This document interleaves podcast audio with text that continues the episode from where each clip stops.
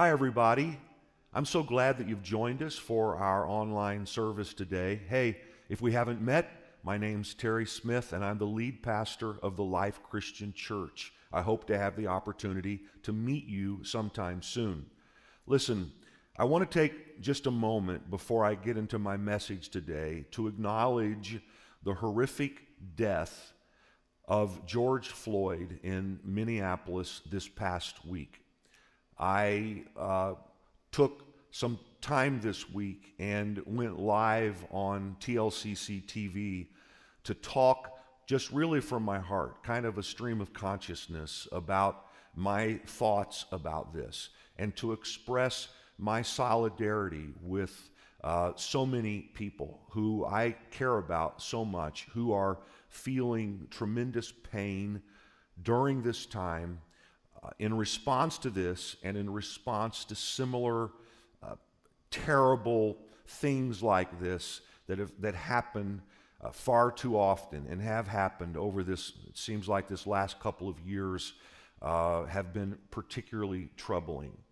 And um, if you, if you want to know my thoughts on this at length, we've posted my comments on this to my social media sites on Instagram and Facebook and Twitter.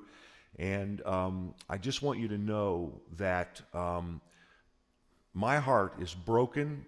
Um, I care deeply about the pain that so many people, particularly in the black community, are experiencing during this time. But the fact is that all of us who love Jesus and try to follow him and who, who are trying to practice what it means to love our neighbor as ourself, we're all feeling some, some level of pain during this time. And uh, I just want you to know that, uh, that, that I care and uh, that I hope the Life Christian Church is a safe place for all of us to continue to work out what it means to love each other and to work through the issues that face our society. I'm praying that God will, will help us, that He'll heal our land, and that He'll help us get better at what it means to love our neighbor.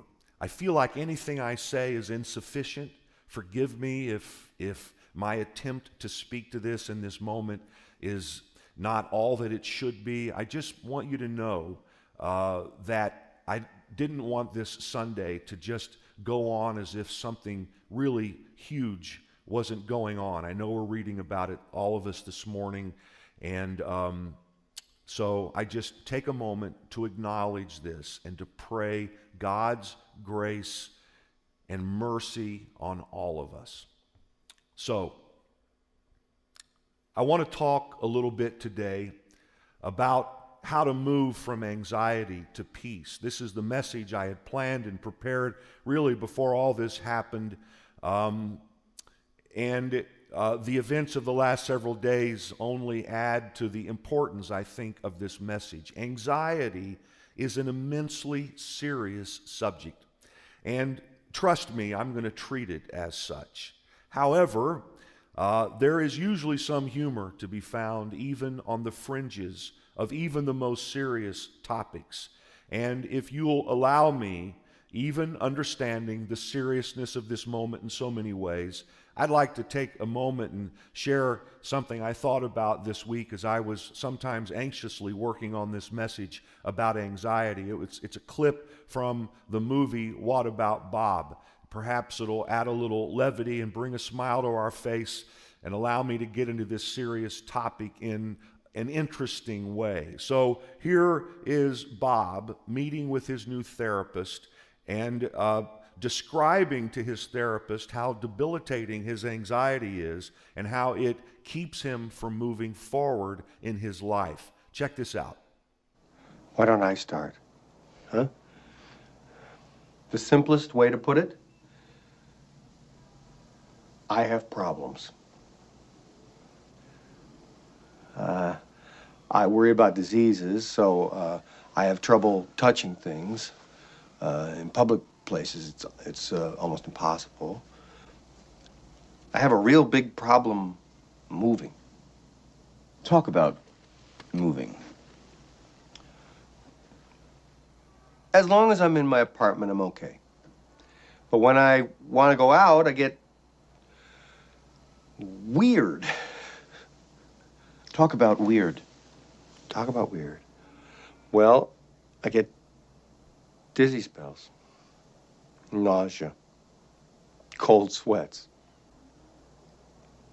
hot sweats, fever blisters, difficulty breathing, difficulty swallowing, blurred vision, involuntary trembling, dead hands, numb lips, fingernail sensitivity, pelvic discomfort. So the real question is what is the crisis, Bob? What is it that you are truly afraid of? What if my heart stops beating? What if I'm looking for a bathroom, I can't find it, and my bladder explodes? Obviously, Bob is an extreme example of an anxious person, but one doesn't need to have a full blown anxiety disorder to experience the emotional hijacking that anxiety brings, or the debilitating worry, which is at the heart of anxiety. Without a doubt, any level of anxiety keeps us from living our best lives. Now, most of us know what it is to suffer from some level of anxiety. We know what it is to worry about any number of negative possibilities. Sometimes we worry about things that are specific and identifiable. Sometimes we're anxious without even realizing why. We just feel a low, indiscernible hum of angst. And if not dealt with properly, that angst can lead to active anxiety and constant worry. And far too often, worry becomes excessive fear and even terror and horror. Regardless its intensity level, anxiety is a problem which must be dealt with and can. See, anxiety is a specific condition which God promises to help us with. Let me show you just a couple passages of many I could have chosen that address this subject, one from the Old Testament and one from the New. The psalmist said, Your unfailing love, Lord, supported me. When anxiety was great within me, your consolation brought me joy. When anxiety was great within me, your consolation brought me joy. And then I really like this passage from uh, Peter's letter to the church in the New Testament where he said, Cast all your anxiety on God because he cares for you. I particularly like the way it's said in the King James Version Cast all your care upon him, for he cares for you. I like to say it in two ways cast all your care on him because he cares about you, but also to say it like this cast all your cares on him because he cares for you. In other words, you can trust that he's got it covered. He'll do the worrying for you. Now, I don't actually think that God worries, but I hope you get the point. You can give him your cares because he will care for you. Now, there's an enormity to this problem in this moment that's, that's unique. It appears in history. And when I speak about this moment now, I'm talking specifically about the pandemic that we're still working our way through. I saw an article this week in the Wall Street Journal uh, headlined More people are taking drugs for anxiety and insomnia, and doctors are worried. I want to read a couple of excerpts from this, from this article. Prescriptions for anti anxiety medications and sleep aids have risen during the pandemic, prompting doctors to warn about the possibility of long term addiction and abuse of the drugs. Prescriptions for anti anxiety medications rose 10.2% in the U.S. Prescriptions for antidepressants rose 9.2%. Health concerns, social isolation, and the stress of job losses are taking a toll on people's well being.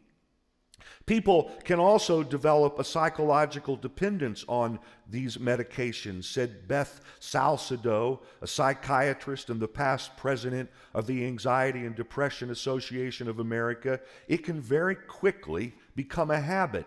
She recommends taking other steps to address anxiety, including exercising, eating well, avoiding alcohol, and making sure we surround ourselves with our social support as much as possible. The article goes on if anxiety is interfering with work or relationships, she advises turning to the most evidence based treatments for anxiety disorders, which are, note this uh, phrase, cognitive behavioral therapy, a type of talk therapy, and some antidepressant medications. Doctors have some of the same concerns with common sleep medications, particularly when taken long term. For chronic sleep problems, experts recommend first trying cognitive behavioral therapy for insomnia. Changing behavior is usually a healthier approach. Forgive the long read, but it sets up uh, something I want to say over the next few minutes, uh, and that is uh, three quick responses uh, to this article. The first is, that my heart aches for people who are suffering so much anxiety that they need to be medicated. I saw another article this week in the Washington Post that says 34 out of 100 Americans show signs of clinical anxiety or depression during this pandemic. That's over one third of us showing signs of clinical anxiety. Obviously, a much greater number of us are suffering with some level of anxiety. This is real, and I'm sorry for those who are suffering in this way. Second response to that article is that I'm concerned about our attempts to medicate a feeling rather than facing the root causes of our feelings and moving from anxiety to peace. Please know, of course, that I'm not against uh, prescription medication, and I appreciate that medication may bring someone relief. And I appreciate the doctors who care about their patients and are doing everything they can to help them.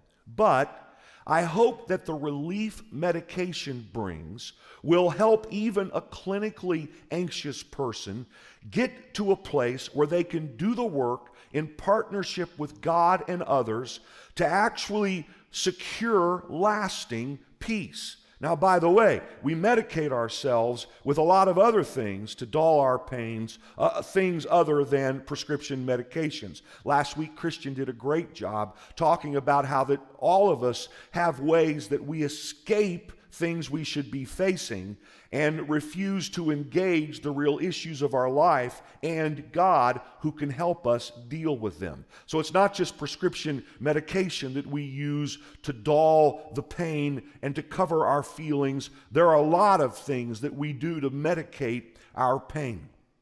The third response to this article is this. I find it interesting that this article mentions the proven benefits of cognitive behavioral therapy. Now, I'm not a psychiatrist or a psychologist, uh, but I have done some reading and research around cognitive behavioral therapy and have learned enough to at least say this that it's based on uh, several core principles, including the idea that psychological problems are based, at least in part, on faulty or unhelpful ways of thinking and in learned patterns of unhelpful behavior and can be coped with. Cognitive behavioral therapy treatment usually involves facing one's fears instead of avoiding them and uh, engaging in efforts to change thinking patterns. This might involve helping someone recognize distortions in thinking and the feelings that our thoughts produce. I find cognitive behavioral therapy, which I'm not an expert in, to be in alignment, at least in key ways, with Scripture, which I am somewhat of an expert in. I love, for instance, Paul's letter to the Corinthians, where he says this We demolish arguments and every pretension that sets itself up against the knowledge of God, and we take captive every thought to make it obedient to Christ. We take captive every thought and make it obedient to Christ. Now, Paul's not talking about therapy here, of course, but he is talking about systems of thought that challenge the gospel. And I think that we can apply this to systems of our thoughts and the feelings that coat our thoughts. We can take every thought captive and make it obedient to Christ. I know it's popular to say, trust your feelings, but I say that we should only trust our feelings if our feelings are in alignment with truth. Years ago, I read a book by Dr. William Backus that profoundly impacted my life. It's called Telling Yourself the Truth.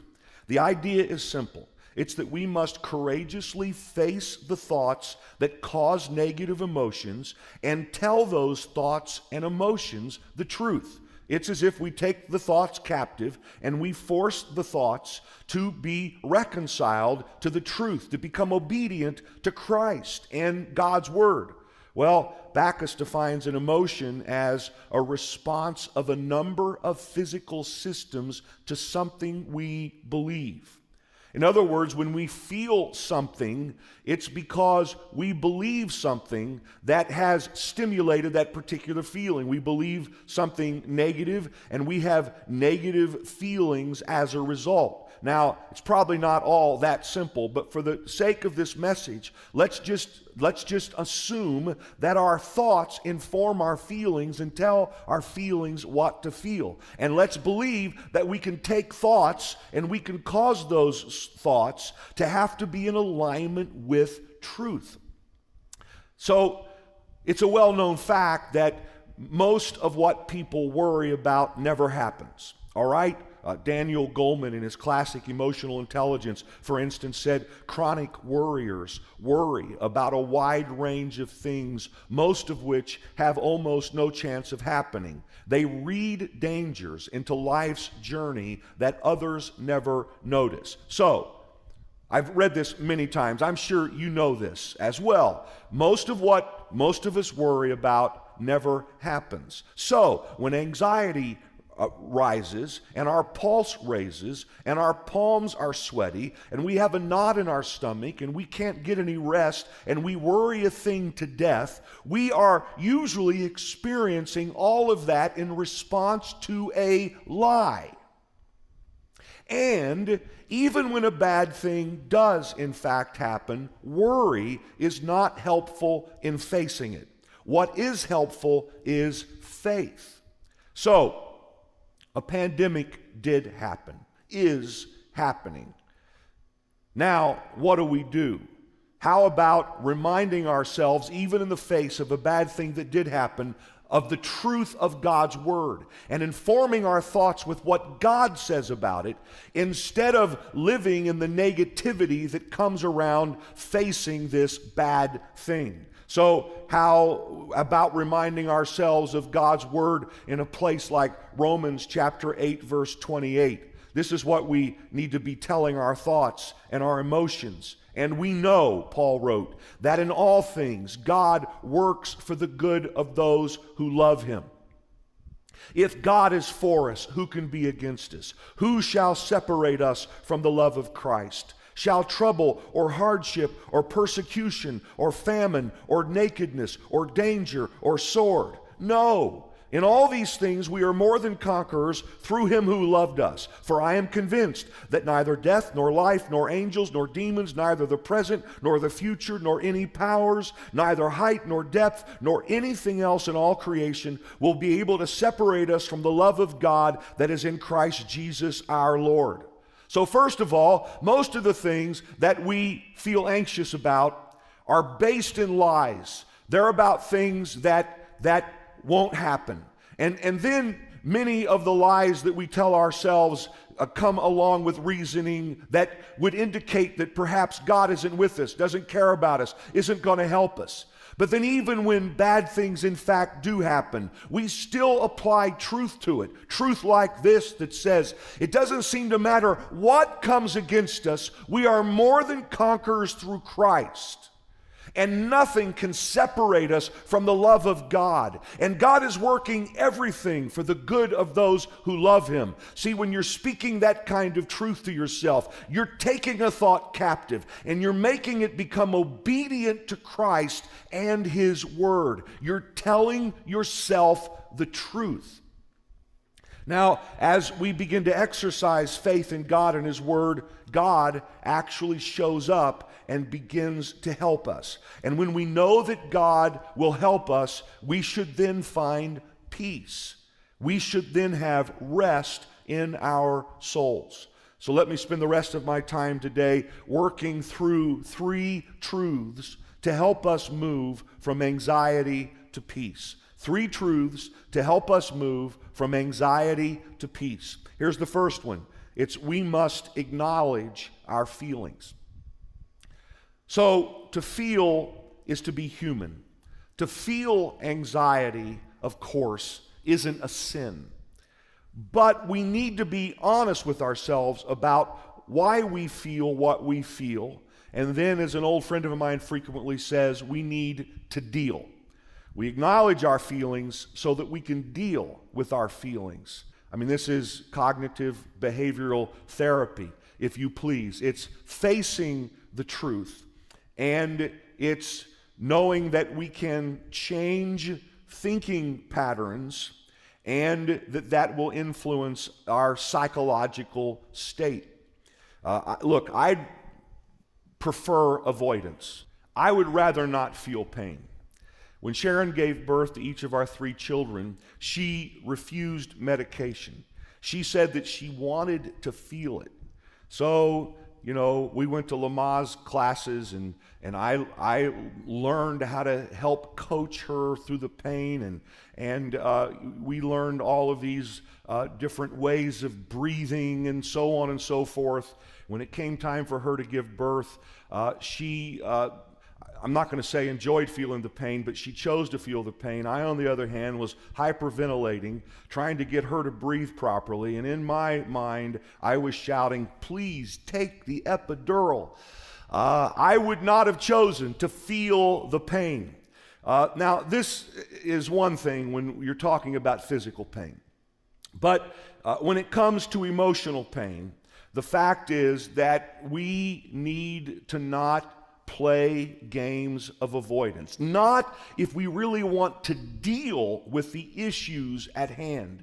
The fact is, we need to acknowledge our pain, we need to acknowledge and name our anxiety, and we need to ask questions of it that help us get to a place where we can move from anxiety to peace. There's this great uh, passage in the Psalms where the psalmist prays, Search me, God and know my heart. Test me and know my anxious thoughts. I think maybe one way to pray that is God, reveal to me the anxious thoughts that are in my heart so I can take these thoughts and I can present them to you. Listen, we need to be able to get quiet before God, be honest with ourselves, and acknowledge our feelings. Here's the second truth then we must then offer our anxious thoughts to God. It's not enough to acknowledge the feeling now. We're going to offer these thoughts and the feelings that ensue to God. C.S. Lewis wrote, We must lay before God what is in us, not what we want to be in us. In other words, when we come before God, who already knows our thoughts and feelings and hopefully is revealing to us our thoughts and feelings. We can't come to God as our presenting self, the way that we often act in social situations where we present ourselves in a way that causes others to think that we have it all together. Look, nobody really has it all together. But we present ourselves that way, and it's part of our, I guess, our social contract. When we come to God, though, we don't bring our presenting self. We have to bring our real self. He already sees what's in us anyway, and for some reason, He seems to find pleasure when we talk to Him about the most intimate details of our lives. That seems to be the, the, the, a truth that, that weaves its way all through Scripture and God's relationship with humanity. He seems to take pleasure when we just confess the reality of who we are to Him. Again and again, I keep coming back to this definition of prayer that, um, that, that I have adapted for my own use in recent years. It's this prayer is communication with God about what we are thinking, feeling, and doing together. Prayer is communication with God about what we are thinking, feeling, and doing together. A major part of my life with God is talking to Him about what I am feeling. I can't tell you how helpful this is in my life.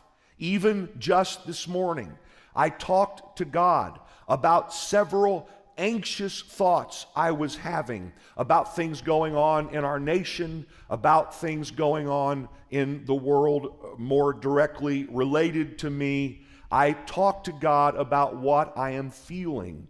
And I and I know that He can't help me with my thoughts and feelings unless I keep company with Him in this way. Now, the way that I do this usually is following the outline of uh, Paul's writing in Philippians chapter 4, verses 6 through 8. Uh, pardon the personal references, but this is very personal to me. I've been praying through this passage of Scripture since I was 18 years old. I was 18. I was experiencing what was to me at that time a major life crisis, and it was for an 18 year old. Um, and I read this passage of Scripture. I began praying through it, and it brought me peace. And now, for the last, I guess, nearly 40 years, I've prayed this prayer many thousands of times. I've preached about it. Uh, I, I, recommend it to you today, and I'm sure by God's grace, I'll bring it up again at some point in the future. This will help you. Philippians chapter 4, verse 6. Do not be anxious about anything, but in every situation, by prayer and petition, with thanksgiving, present your request to God. So I take my anxious thoughts and I present them to God in every situation. Now, I not only present my anxious thoughts, I told you I did that in my prayer time this morning, but I also present the things I am grateful for. And this is a marvelous com- uh, uh, combination I wrap my anxious thoughts in gratitude because all around me are so many things to be grateful for. And I talk to God, here I'm, I'm concerned about this, I'm concerned about this, this is what I'm feeling, this is what I'm thinking. Uh, but then I also very deliberately talk about things I'm grateful for. Do not be anxious about anything, but in every situation, by prayer and petition, with thanksgiving, present your request to God. And the peace of God, which transcends all understanding, will guard your hearts your feelings, and your minds, your thoughts in Christ Jesus. So after I present my anxious thoughts surrounded with gratitude, I intentionally receive God's peace, which transcends all understanding in my heart and mind. And then it goes on to say, finally, brothers and sisters, whatever is true, whatever is noble, whatever is right, whatever is pure, whatever is lovely, whatever is admirable, if anything is excellent or praiseworthy, think about such things. So, after I present my anxious thoughts wrapped in gratitude and receive by faith God's peace that passes all understanding in my feelings and emotions, I then focus my mind on things that are true and beautiful. I think about such things. So I present to God the needs my anxiety uncover. I confess gratitude. I receive peace in my thoughts and feelings. I focus my thoughts on the true and beautiful. Listen, part of my story is I am prone to anxious thoughts. But as I have grown in my life with God over many years, I am less prone to anxious thoughts and more prone to be filled with peace. This is part of what spiritual growth looks like, by the way, guys. It's less of a bad thing and it's more of a good thing. It's less restlessness, it's more rest in our souls. This is not a snap your finger and overnight, all of a sudden everything is fine. I- have seen that happen, but for most of us, spiritual growth is a journey, it's a progression. We're growing in our life with God, and, and part of that is we have more of the good thing God promises and less of the bad thing that keeps us from living our best life. Now, here's my third and final truth it's that we must choose what or who to believe. We must choose what or who to believe. Now, this is the part of today's talk where I want to challenge you to take the risk to believe the best and to expect to live the life in all of its fullness that Jesus promised. So, if you'll indulge me, here's one more clip from the movie I referenced earlier, What About Bob, as Bob is starting to overcome some of his anxieties.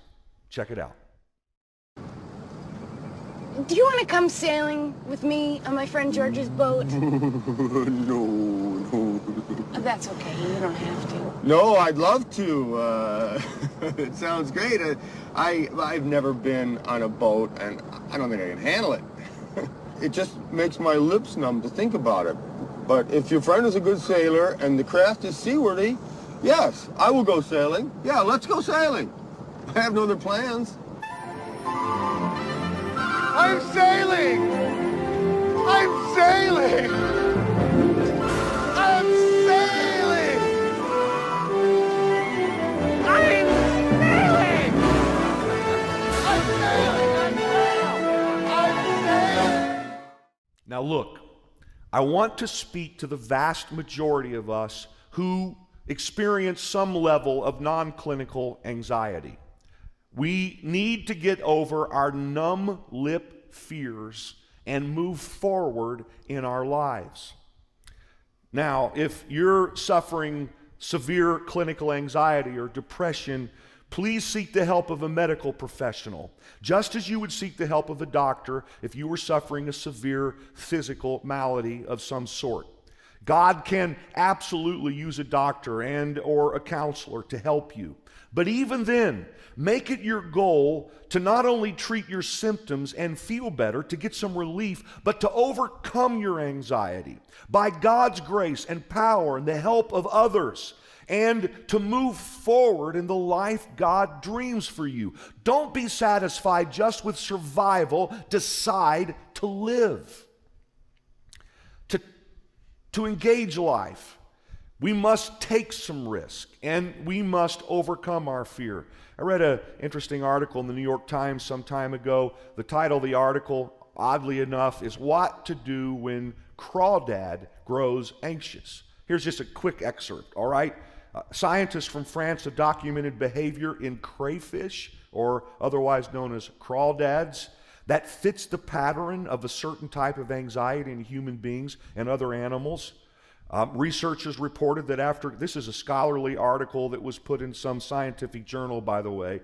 Researchers reported that after crayfish were exposed to electric shocks, they would not venture out of comfortable dark areas in an elaborate aquarium into scarier, at least for a crayfish, brightly lit areas. Crayfish that had not been shocked were more adventurous. They would hesitate, then sometimes explore the bright areas. If the animal, one researcher said, if the animal has been facing some danger, it will adapt its behavior for a while to try to estimate future risk. And, and the writers of this article and, and uh, reporting on the findings of the researcher, researchers talk about how this, this is very similar to what human beings experience when we've overgone, uh, overgone some trauma. We, we have a, a tendency to, to, to, to isolate ourselves and to, to stay as protected as possible for anything that might expose us to any risk at all. Uh, when we get shocked, it's hard to uh, put ourselves back in a position to get shocked again. Now, we all experience all kinds of shocks in our life. As a society, as a world, we've experienced the extreme trauma of this pandemic.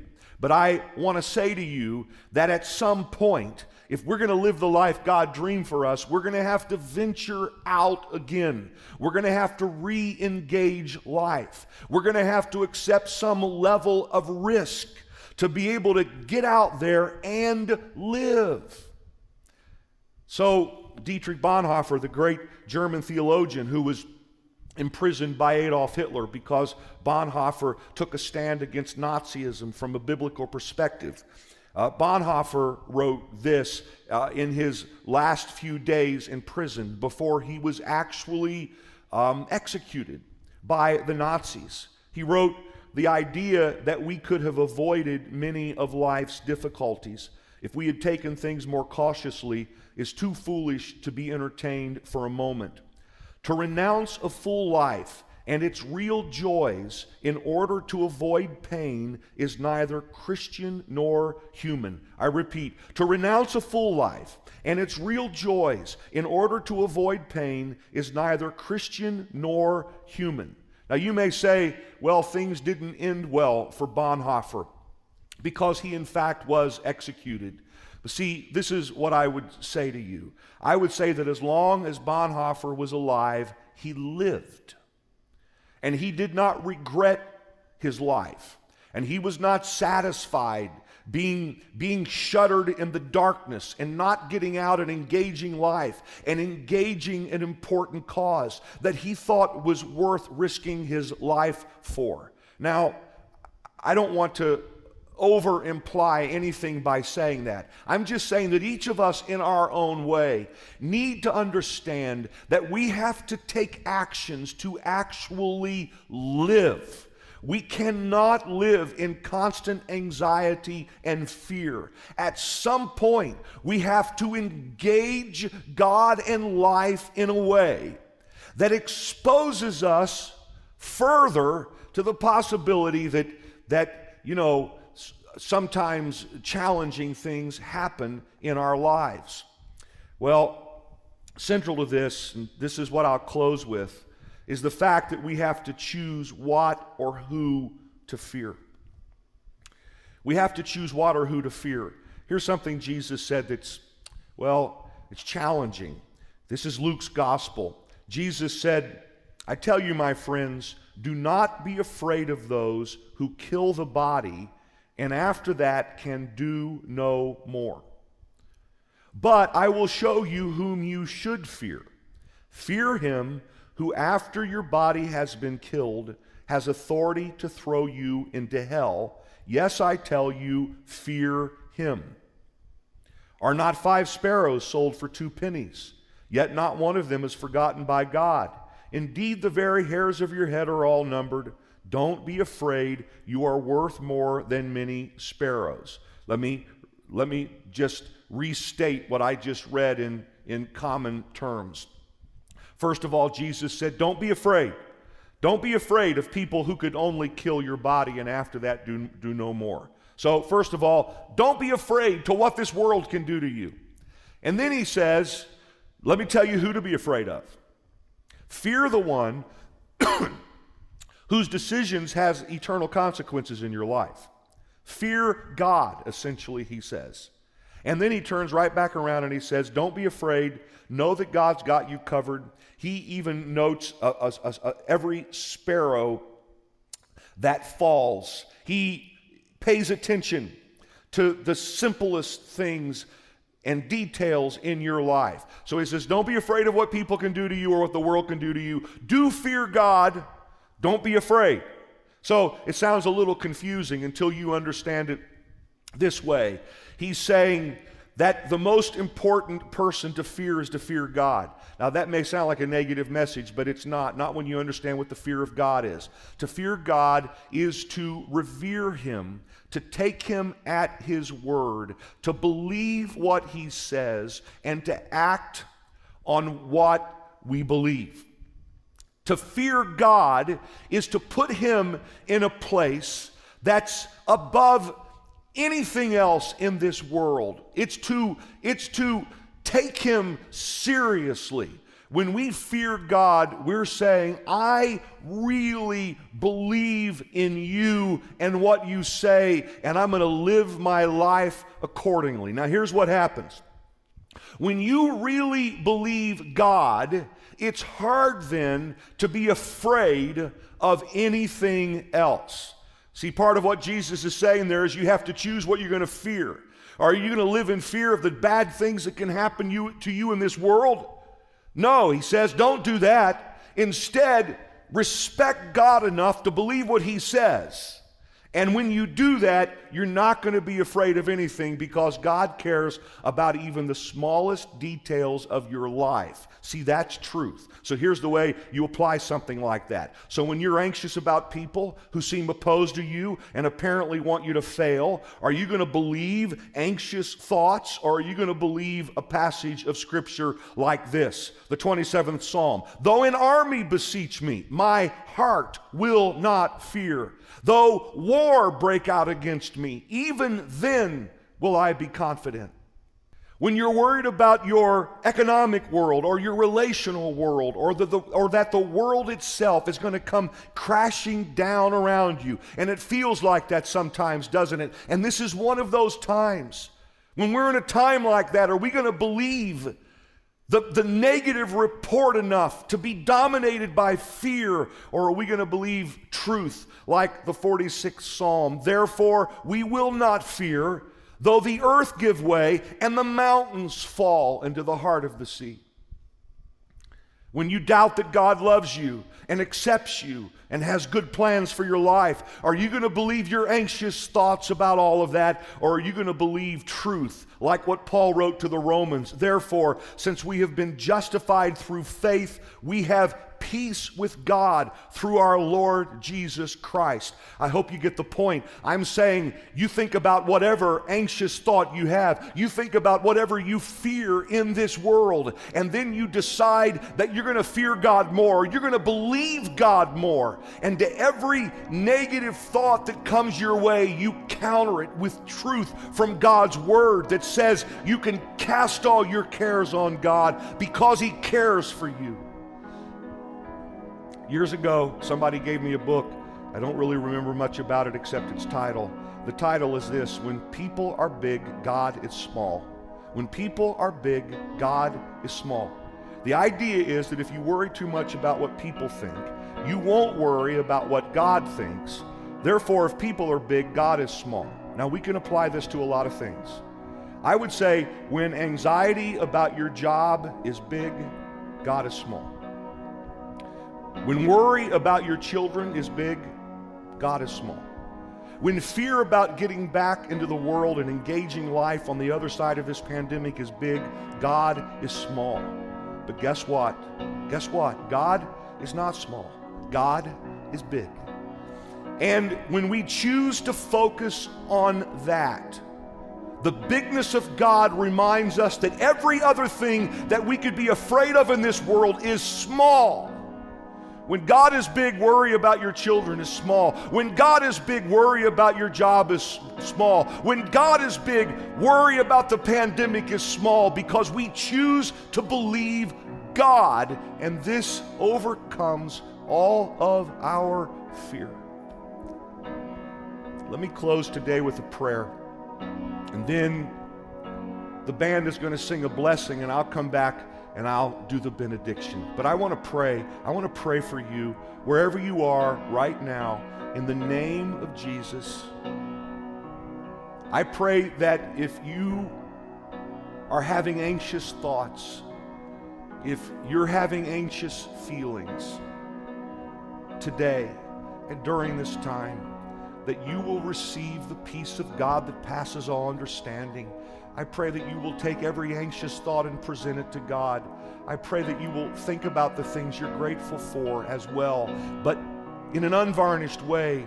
Talk to God about what you're anxious for and believe that in return His peace will come into your heart. And then focus your thoughts on everything good and beautiful that you can. I pray for the supernatural power of Jesus to come and transform your anxious heart. into a heart that's full of peace that passes understanding. I pray this in Jesus' name. Amen.